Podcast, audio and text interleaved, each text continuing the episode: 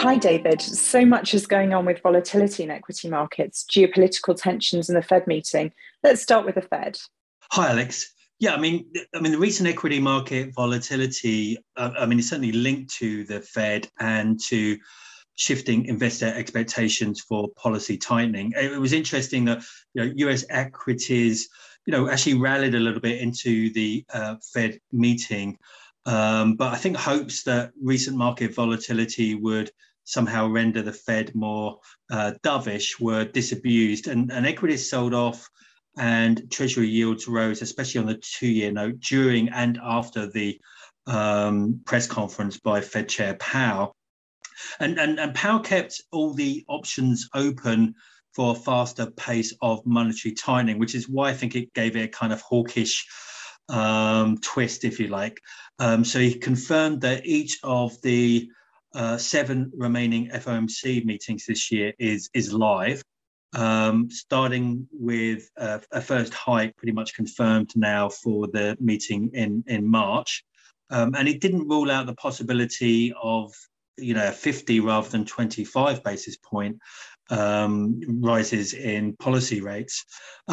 You know, Chair Powell also emphasized that the US economy is in a very different place than when the Fed last started a rate hiking cycle in you know late 2015 and and, and then through um, 17 and 18. Um, you know the, the labor market he described as very very strong.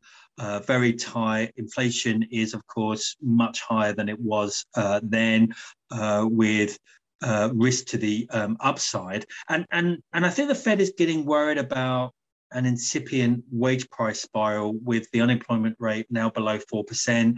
Uh, wage growth is uh, picking up. So, you know, I, th- I, think the Fed and Chair Powell issued a wake up call to investors.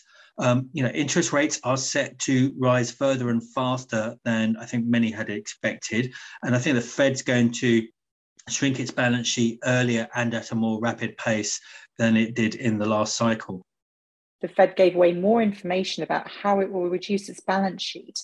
You recently published analysis on the implications of QT. Yeah, so uh, the, the, the uh, Fed actually released uh, what they describe as high level principles for reducing the size of its balance sheet at the uh, at its latest uh, meeting, and and these were pretty much in line with what is assumed in our note. Um, so it's basically going to involve monthly caps on reinvestment of maturing Treasury and mortgage backed securities on the Fed balance sheet. We expect the Fed to start to shrink its balance sheet, quantitative tightening, um, in July. Um, I think that would be consistent with Powell's comment that it would start after the first few rate hikes. And on our projections, um, we think the balance sheet will shrink you know, between 750 to 800 billion dollars this year um, and at least a further $1.8 trillion through to the end of 2024. Now, you know, quantitative easing, you know, buying assets, expanding the balance sheet was done to, you know, support uh, an easing in monetary and financial conditions. And I think, you know, quantitative tightening, um, I think will have the opposite effect, though, though I don't think of as, you know, greater magnitude.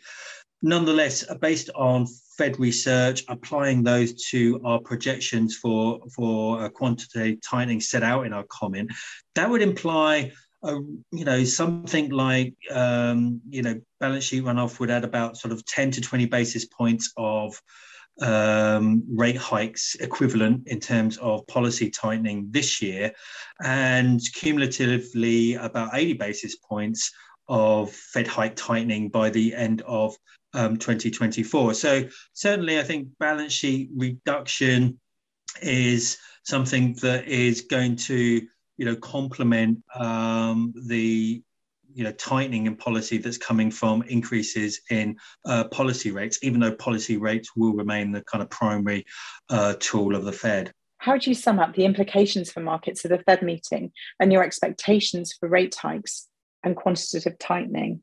Yeah, look, I mean, the, the Fed is behind the inflation curve. Um, it's determined to catch up, uh, firstly, by quickly unwinding, you know, what was a huge monetary stimulus it provided in response to the pandemic. Um, as you know, Alex, you know, we've consistently argued that high inflation in the US is not only due to transitory COVID related supply shortages, but also an economy, economy operating above full capacity. Um, essentially, you know, demand is exceeding supply and is continuing to grow above trend. And I think, you know, the market is, is, is, is waking up to this reality. And, you know, following the Fed meeting, we're now priced for, you know, four to almost five uh, 25 basis point rate hikes this year, which I think is broadly um, about right. Um, I still think there is a disconnect between expectations for Fed tightening and what are still, you know, pretty extraordinarily easy financial conditions, and and that implies that risk assets, in my view, have yet to fully price higher nominal and real rates as well as less uh, Fed liquidity. So I think investors are going to have to be nimble in navigating market volatility. I think seek out opportunities and assets and markets where you know there's more risk premium such as selectively in emerging markets and where there's less sensitivity to higher us rates. Um, in terms of fixed income you know higher rates quantitative tightening typically associated with a flattening of the yield curve. Um, i think with growth still pretty solid very low default risk i think it continues to make sense to favor high yield over more rate sensitive uh, investment cre- investment grade credit. You know, but I, th- I think there's also some attractive carry to be had from higher rated floating rate securitized credit. And uh, I mean, the Fed faces a bigger inflation problem than in other major economies, you know, except for the UK. And so I think that implies, you know, this monetary divergence, and, and that should support, I think, a stronger US dollar as well. What about the volatility in equity markets over the last few weeks? Yeah, I mean, it has been you know pretty dramatic start to the year, and we we've seen some pretty uh, extraordinary intraday moves in U.S. equity markets in particular. Um, you know, the Nasdaq has entered correction territory. It's down more than um, 15% from its peak late last year. Um, the S&P 500 is very close to entering uh, correction territory. Uh, global equity markets, broadly speaking, have followed the US lead, though by less. Uh, European stocks are down sort of mid-single digits or so from from from their peak and em equities have actually held up relatively well so far this year i think that's been due to policy easing in china and and also less stretched valuations in, in part because of prior underperformance um, uh, I mean, cryptocurrencies have been interesting, very highly correlated at the moment to US and especially tech stocks. Um, Bitcoin is down 45% from its November peak, which is um, not good news actually for El Salvador. There's been buying Bitcoin since it made the cryptocurrency legal tender last September. I, I mean, I think that the, the message from the what we're seeing in, in in in markets of late and from the Fed meeting is that you know, the Fed's not going to be swayed in its determination to drain the proverbial monetary punch bowl. I'm not yet convinced that all investors have heard the alarm and fully appreciate just how deeply out of the money the Fed put is. So, you know, I think we're going to see um, some some you know continued and further episodes of uh, volatility over the near term. Does that mean you're expecting a broader and more sustained correction in risk assets? No, I mean, the short answer to that question is is, is no. Um, if you know, growth and long duration stocks most sensitive to rising US real rates have led the equity sell off, while value and cyclical assets have been hit less hard. Um, credit's not been immune to the equity sell-off, but but the spread widening has been uh, relatively modest and and actually less than the sort of historical relationship or beta to um, uh, moves in uh, equity markets.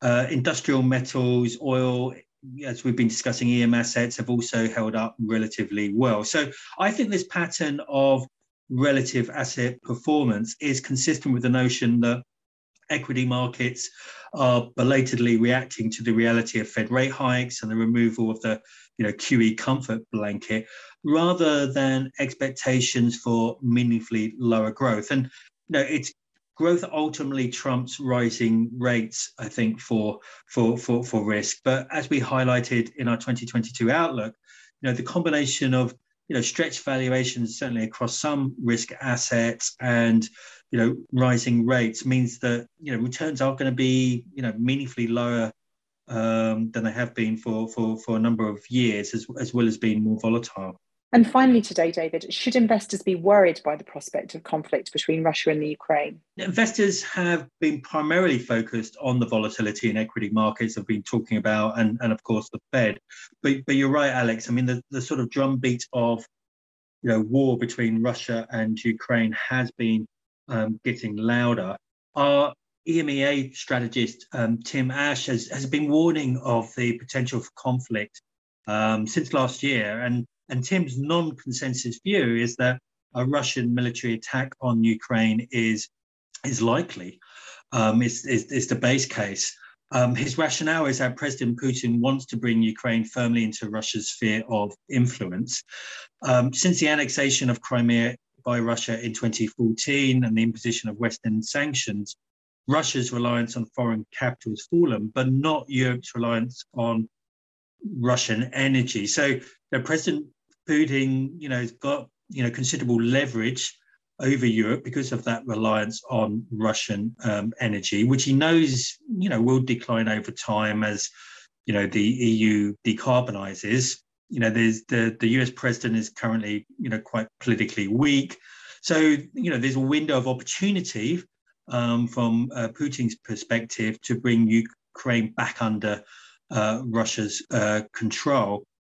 Um, undoubtedly, a Russian invasion of Ukraine would be a major risk-off event for global financial markets, um, but I think uh, you know likely a short-lived one. Um, you know, Fortress Russia is is basically semi-detached from international capital markets. I think the systemic financial risk to financial markets from a from a rupture with Russia is is is very low. I think the bigger macro impact would be if Russia were to restrict gas supply to Europe in response to additional sanctions. Um, you know, as we've discussed, European gas prices are very high. The oil price would, you know, spike higher. Um, that would be a stagflationary shock to Europe and the global economy. Um, but I, I don't think it's going to be big or persistent enough to derail the global economy. But but clearly, you know, this, these kinds of events would add to uncertainty, add to risk aversion, you know, add to fears that other geopolitical tensions around the world could become uh, hot. So, so to answer your question, Alex, I mean, yes, I mean, investors should be worried about tensions between uh, Ukraine and, and, and Russia, and between Russia and the, and, and, and the West. Um, they should, I think, consider how to kind of mitigate the potential um, impact on their investments. But I, I, don't think it calls for a kind of fundamental reset of uh, portfolios. Thanks for your time today, David. Thanks, Alex. This podcast is issued by BlueBay or one of its entities. Please check the entire BlueBay disclaimer at the following website, www.bluebay.com forward slash podcast disclaimer. This podcast is provided for informational purposes only. It is not intended, nor should it be intended as investment, tax, or legal advice. This podcast does not constitute an offer to sell, nor is it a solicitation of an offer to purchase any security or investment product in any jurisdiction. This podcast is not available for distribution in any jurisdiction where such distribution would be prohibited and is not aimed at such persons in those jurisdictions. Past performance is not indicative of future results. Blue BlueBay makes no express or implied warranties or representations with respect to the information contained in this podcast and hereby expressly disclaim all warranties of accuracy, completeness, or fitness for a particular purpose. BlueBay is under no obligation to update the information in the podcast to reflect changes after the publication date. The information contained in this podcast is believed to be reliable, but BlueBay cannot and does not guarantee its accuracy, timeliness, or completeness. The document is intended only for professional clients and eligible counterparties as defined by the Markets and Financial Instruments Directive, or in the US by accredited investors as defined by the Securities Act of 1933, or qualified purchasers as defined in the Investment Company Act of 1940 as applicable and should not be relied upon by any other category of consumer. No part of this document may be reproduced, redistributed, or passed on directly or indirectly to any other person, published in whole or in part for any purpose in any manner without the prior written permission of Blue Bay or one of its entities. Copyright 2021.